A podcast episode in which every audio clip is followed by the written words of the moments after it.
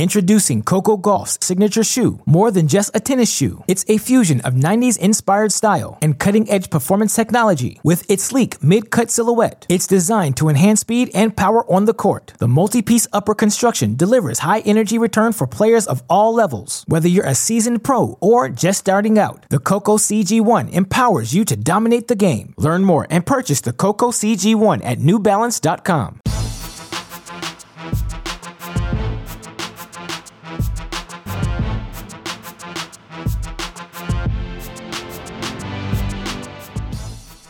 Welcome to the Mini Break, your daily podcast for the biggest storylines, results, and controversies from the tennis world. Today is Thursday, August 27th. What a whirlwind 24 hours it has been in the sporting world. It, of course, started yesterday morning when the Milwaukee Bucks made the decision to boycott yesterday's playoff game they had against the Orlando Magic in solidarity with the Black Lives Matter movement to protest uh, the tragic killing of Jacob Blake, bring attention to police brutality, to the systemic racism we see here in our criminal justice system in the United States. And, of course, all of us tennis fans were wondering would that uh, protest carry into tennis? Would any of these athletes competing in the Western and Southern Open and then eventually the U.S. Open in New York uh, stand in solidarity with that movement? Take a moment to again stand, uh, show their support for these protests, and of course, as she has so frequently done over these past five and a half months, as she has so frequently done throughout her young career, it was Naomi Osaka showing the courage, displaying the leadership to step out and to announce that she would not be playing Thursday's matches in solidarity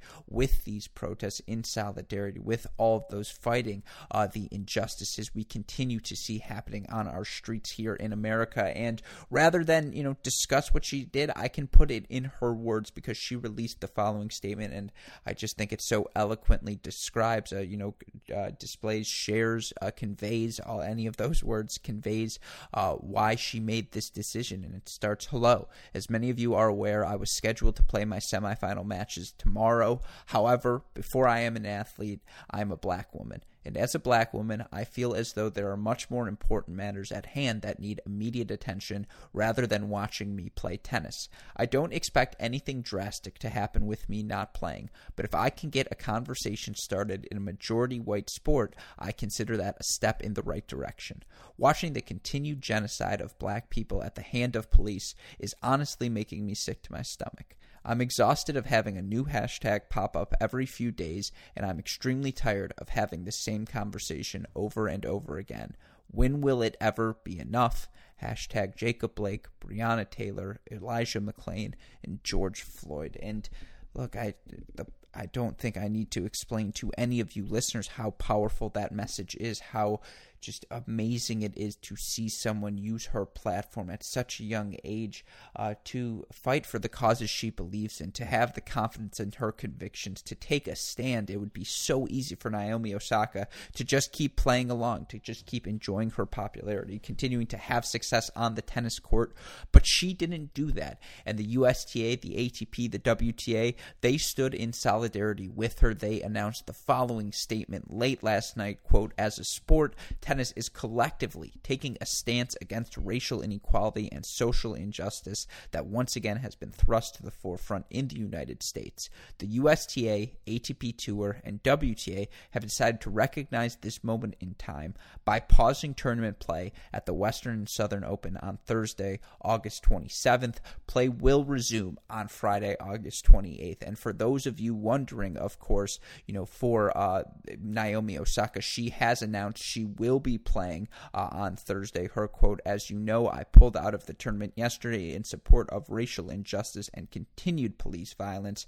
I was and am ready and prepared to concede the match to my opponent. However, after my announcement and after lengthy consultation with the WTA and USTA, I have agreed to play at their request on Friday. Again, I have agreed at their request to play on Friday. They offered to postpone all matches until Friday, and in my mind, that brings more attention to the movement. I want to thank the WTA and the tournament for their support. And again, this is exactly what she uh, was hoping is that it would be a day dedicated to advancing this conversation and that is what this day has been now of course here on this podcast we want to talk about the western and southern open the usta atp wta's decision to stand in solidarity with naomi osaka what this means as a moment in player empowerment for so many of these players what it means you know that naomi osaka was able to stand up and make this decision should we be surprised from that you know given everything she has done already in her young career with her platform.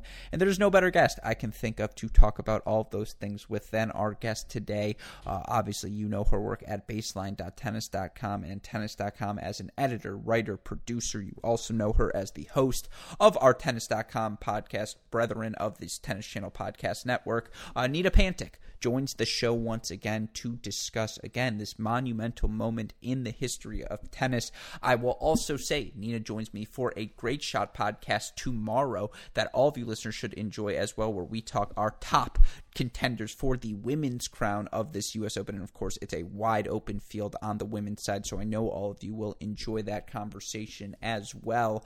Uh, but I wanted to bring Nina on to talk about this. Wanted to have a guest to share, uh, you know, just someone well versed, you know, well informed, and just well plugged into the tennis world to talk about what this means, the history of this decision in relation to other things that have happened in tennis's past. And so uh, that is why we had the delay in the mini break today. I apologize for that. Wanted wanted to, again, have a more educated, more well informed conversation. So, all of you listeners, so that you can feel the same way about this topic. But the reason we are able to have these conversations day in day out here on the mini break is because of the support we get from our friends at midwest sports and aerobar. Normally on a thursday you would hear an aerobar episode of getting to the point where we focus on the importance of nutrition of uh, fitness in the modern game of tennis. Of course this week uh, that podcast is going to be a cracked interviews and we have a fantastic guest former top 10 wta player in both singles and doubles. Brenda schultz mccarthy joins us to talk about her career talk about the importance of nutrition, fitness to her,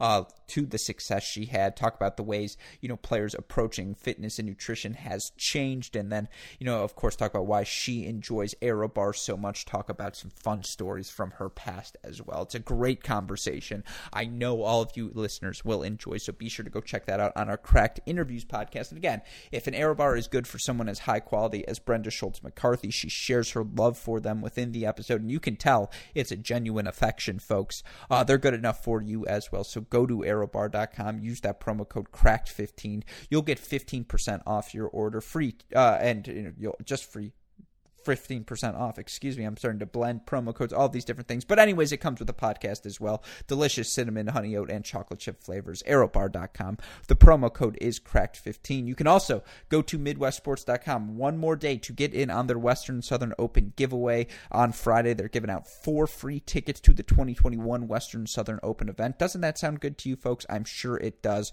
Go to MidwestSports.com, learn more about that offer. And, of course, while you're there, update all of your gear. Make sure you have everything everything you need. And when you do, use our promo code CR15 because you're going to get 15% off your order, free two day shipping on all orders over $75, and best of all, a free can of Wilson Extra Duty tennis balls. You name it, they've got it. Nike, Adidas, Wilson, Babolat, Head, all of the above. Find it all on their website, MidwestSports.com. And while you're there, use that promo code CR15. All right, with that being said, let's get to my conversation with Tennis.com's Nina Pantic.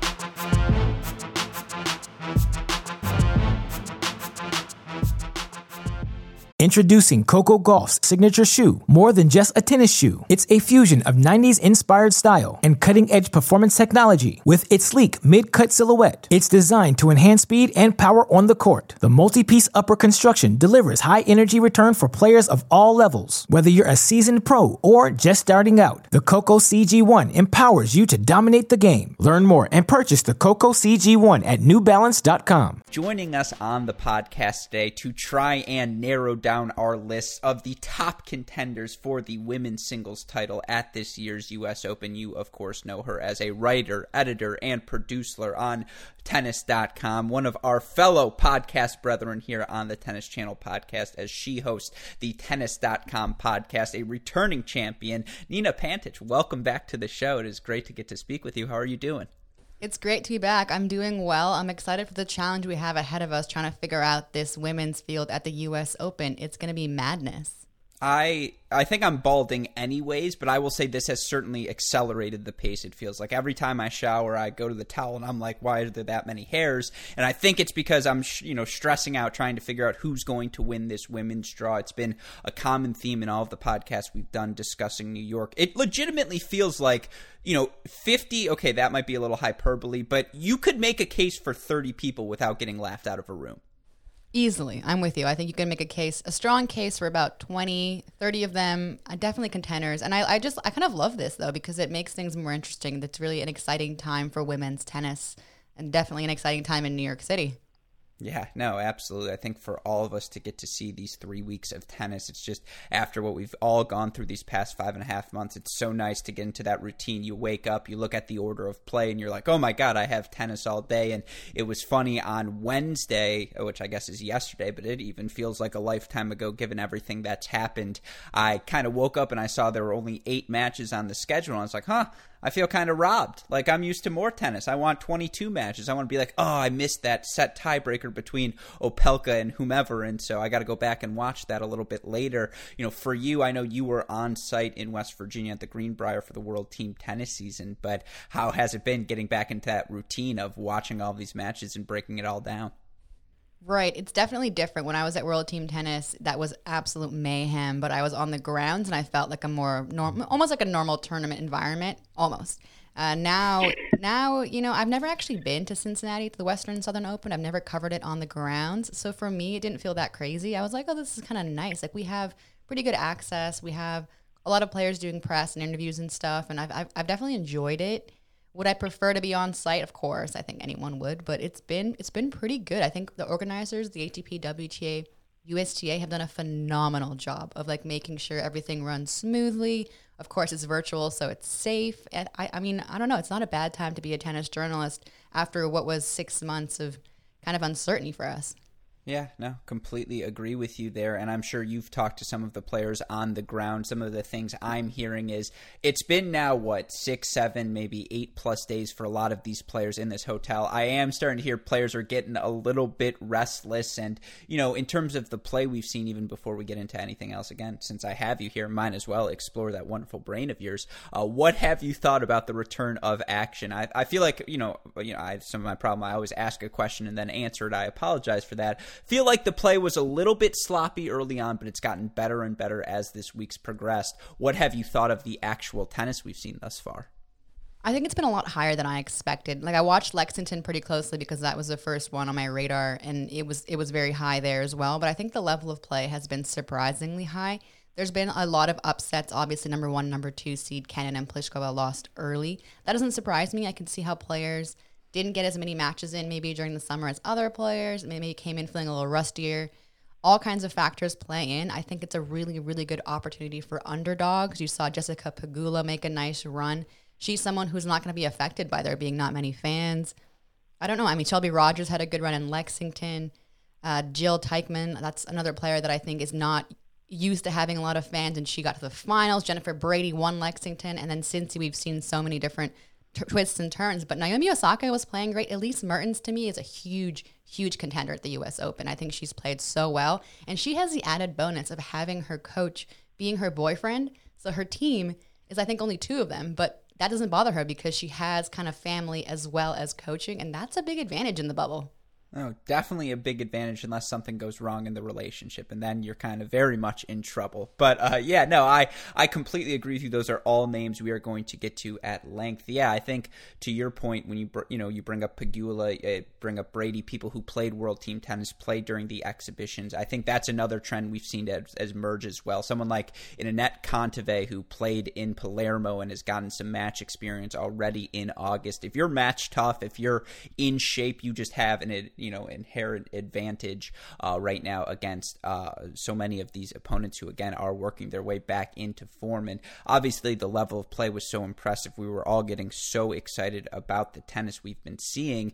And then, uh, you know, there was obviously a tragic shooting uh, in Wisconsin, uh, and you know that has caused uh, it, again a renewed highlighting of some of the police brutality, some of the injust, you know, the injustices, the systemic racism in the American justice system, and you know, so many athletes. And it really started with the NBA games yesterday. Uh, NBA players announcing that they were not going to play their games on thir- on Wednesday night, and then you know it was a lot of wondering, okay, how is this going to, you know, are, will other athletes make a similar stand? And then obviously we saw, saw Naomi Osaka make the announcement that she was not going to be playing in her match on Thursday in solidarity with, uh, you know, to bring attention to uh, the Black Lives Matter movement. It's a decision that we can completely understand, particularly given her history of activism, using her platform to raise awareness for so many different uh, social causes uh, going on right now throughout this country. But then we saw something we really haven't seen happen before in tennis the ATP, WTA, USTA coming out with a joint statement announcing that they were going to cancel play for all of Thursday. Now, since then, we have learned the tournament's going to resume Friday. Naomi Osaka has, you know, said she is in, she's so appreciative of the USTA, the WTA, ATP standing beside her, and she is ready to get back to play on Friday. But, you know, in my history with tennis, and I've really only been watching it very very closely since 2010, but you know i've done research and i just i really can't think of any historical parallels to this from tennis's past. Can you nina? No it's an incredible moment in time. I think what's happened and what's transpired is just astounding for naomi osaka to be that brave and make that kind of stance and then for the governing bodies to support her so quickly is just it's an, I mean, this year has been completely crazy, but this is, is it's an incredible, incredible moment. I think in tennis, obviously a tragic circumstances, but I think it shows that an athlete, and you know, you expect this from the NBA and MLB, their teams, right? But for an individual athlete to be able to make such a big impact, and you know, I, everyone can say like, "Oh, she doesn't need the money from the Western Southern Open. She doesn't need the ranking points." That doesn't matter. She still has to put herself out there and make the statement. And I think it shows that a player of any of any ranking of any kind of sport can make a really big stand, especially if they have the support that she has. And I don't know how it's going to affect her play. You know, I don't know how this is going to unfold for her. But what's really, really interesting about her is that at Media Day, at the very start of Cincy last week, Cincy in New York, obviously, she said, she was asked about Kamala Harris, and she said, Oh, you know what? Like, I don't actually really want to, I'm not supposed to talk about politics. I'm not really American. I thought that was really weird and strange. And I wasn't sure if maybe she just wasn't comfortable with being asked about it when she's been doing it on her own terms for the past few months. I don't really know, but I'm glad that she, I don't know, I, found her voice again. Not, not that she lost it, but that she's she's still doing it. You know.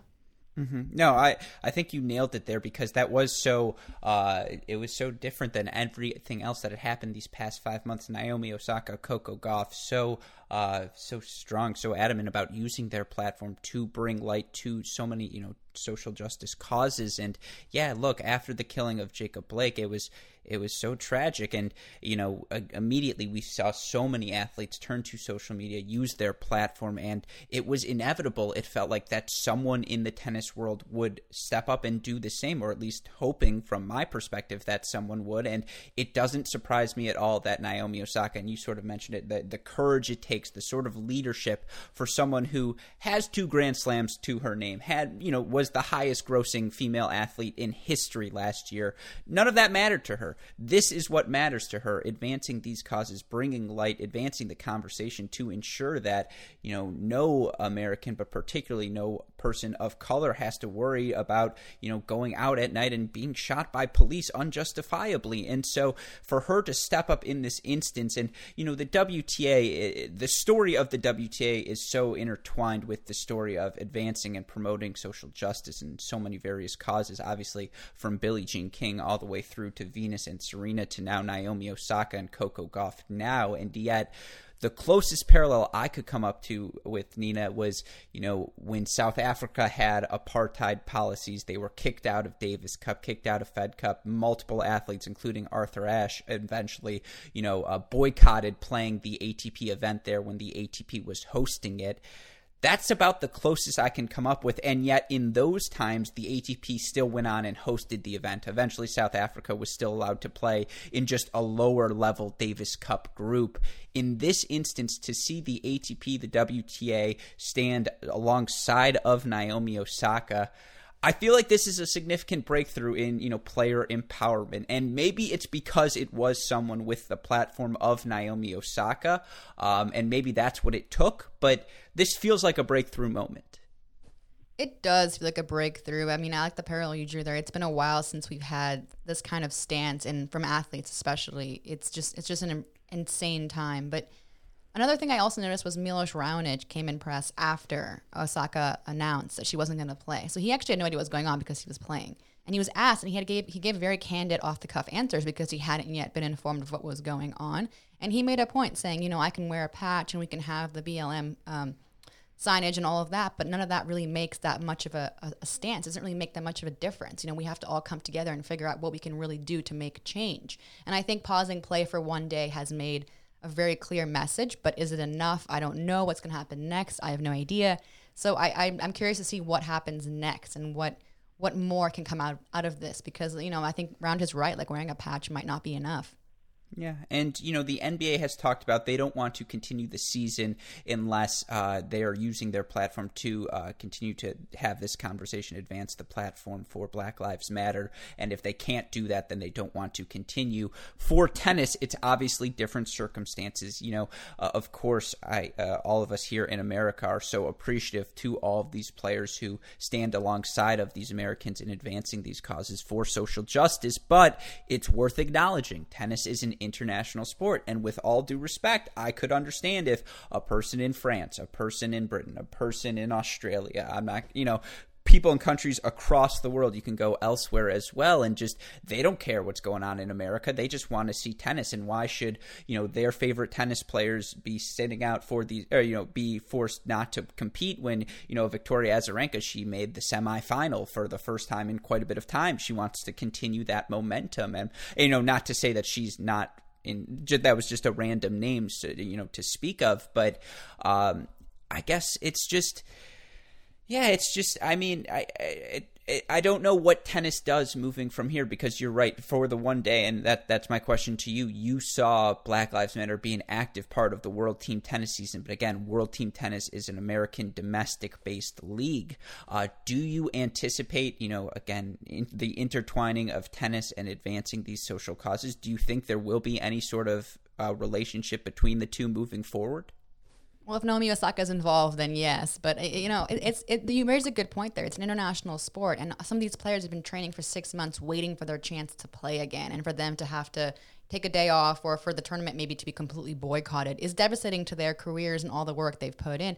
Not to mention all the organizers, the governing bodies, all the sponsors, all the people that are working in inside the bubbles that are trying to make this sport come back. There's so many factors at play, but there's obviously a bigger bigger message and bigger purpose. So do I think tennis can actually like honestly advance it? I don't see why not. I mean, we've you mentioned Forbes earlier as as, as well, not really Forbes, but like the fact that Naomi Osaka is the highest paid female athlete in history.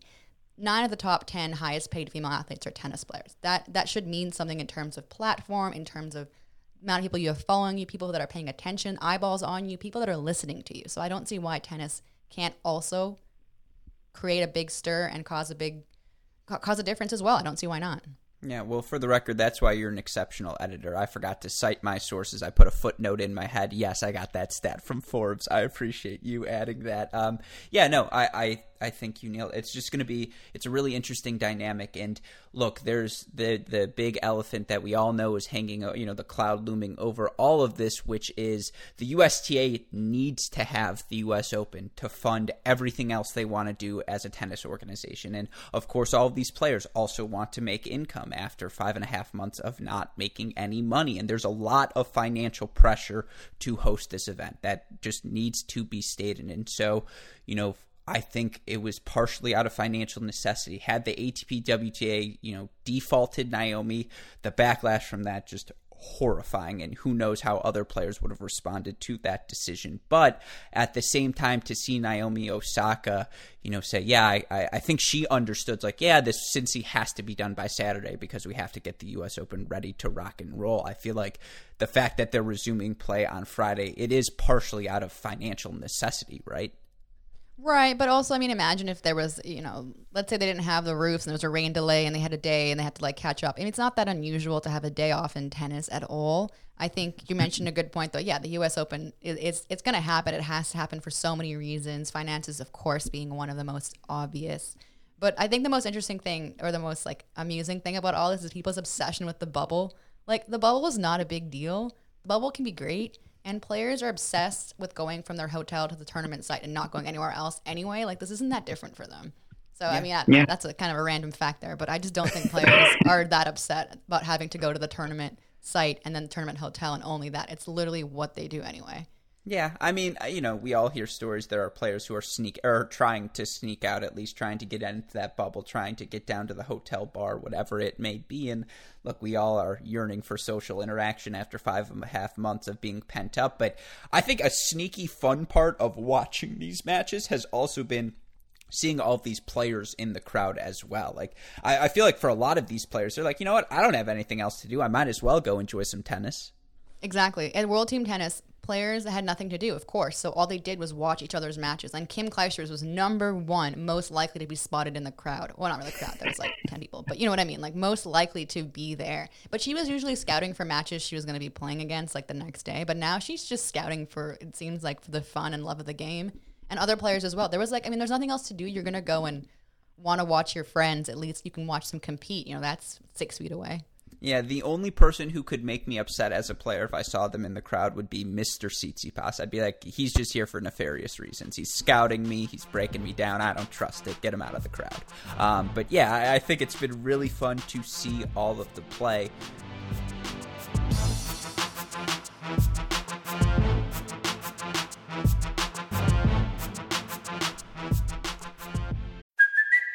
It's Kaley Cuoco for Priceline. Ready to go to your happy place for a happy price? Well, why didn't you say so? Just download the Priceline app right now and save up to 60% on hotels. So, whether it's Cousin Kevin's Kazoo concert in Kansas City, go Kevin, or Becky's Bachelorette Bash in Bermuda, you never have to miss a trip ever again. So, download the Priceline app today. Your savings are waiting. Go to your happy place for a happy price. Go to your happy price, Priceline. Hope all of you enjoyed my conversation with Nina Pantic of Tennis.com. And of course, you can hear more of Nina by going to listening to the Tennis.com podcast, one of our Tennis Channel podcast network brethren. It is always so great to get the chance to pick Nina's brain. That's why I'm so excited to tell all of you listeners again look, look out for that Great Shot podcast, WTA contenders for the U.S. Open, which should drop tomorrow. Uh, it's Nina joining me once again as we try and make some sort of sense of this wide open WTA field. And I'm not gonna lie, I, it, I think we do about as good of a job as you can, and it's just always such a pleasure for me to get to work with Nina. She's such a professional. Always enjoy hearing her takes as well. So well thought out, so well informed. So uh, really happy that we got the chance to work with her. Cracked fans, be ready to hear more of her uh, throughout these next two weeks as we go through this year's U.S. Open, and of course to get ready for the U.S. Open. Be sure to check out all of our preview content here at at Cracked Racquets on our website, crackedracquets.com We've got our daily ace of the days. We've got preview content from, uh, of course, our interns, Luke Moorhead and uh, Clark Cummings, Vantra Vermani, Brian Zhang, uh, of course, Matt Stakoyak, your favorite writer, writing on there as well. Be on the lookout for our 5x5s as we start to do uh, those as the U.S. Open gets closer. Of course, be on the lookout for the ace of the day as well. You can see those picks in written form on our website. And I know what some of you might be thinking. No ace of the day today, no mini mini break recap of Wednesday's action. We just wanted to take a brief pause in that, talk about obviously the biggest story in tennis. Rest assured, James Foster McDonald will be joining me on Friday to break down all of Wednesday's matches, preview Friday's action. And then, of course, we know the draws have been released. We are going to do separate shows for those. You will be able to hear them, our in depth breakdown. I believe those will be coming out Saturday and Sunday. So we've got you covered for all of the action in New York. And if you have missed any any of that content, you can find it on our website, crackedracquets.com. Like, rate, subscribe, review this podcast, the Great Shot Podcast, Cracked Interviews Podcast, Inside Out Podcast, and be sure to check out all of our content on our YouTube channel, Twitter, Instagram, Facebook. It's also at Cracked Racquets. You want to message me directly, I'm at Great Shot Pod. Shout out as always to our super producers, Max Fligner and Daniel Westoff. We are keeping them busy here this week, and so as always, they have a, f- a job to do, and yet there is no one I would trust to do that job more than the two of them. But with that being said, again, Jamie and I back on the horn tomorrow, recapping Wednesday's Western and Southern matches, previewing the action we can expect to see on Friday. Hope to hear all, uh, hear, uh, hope to join, I should say, hear from all of you listeners then. So, with that being said, for my wonderful guests, Nina Pantic, our super producers, Max Fligner and Daniel Westoff, our friends at Midwest Sports and Aerobar, and all of us here at both Cracked Racquets and the Tennis Channel Podcast Network. My name is Alex Gruskin. You know what we say, folks? That's the break. And we will see you all tomorrow. Thanks, everyone.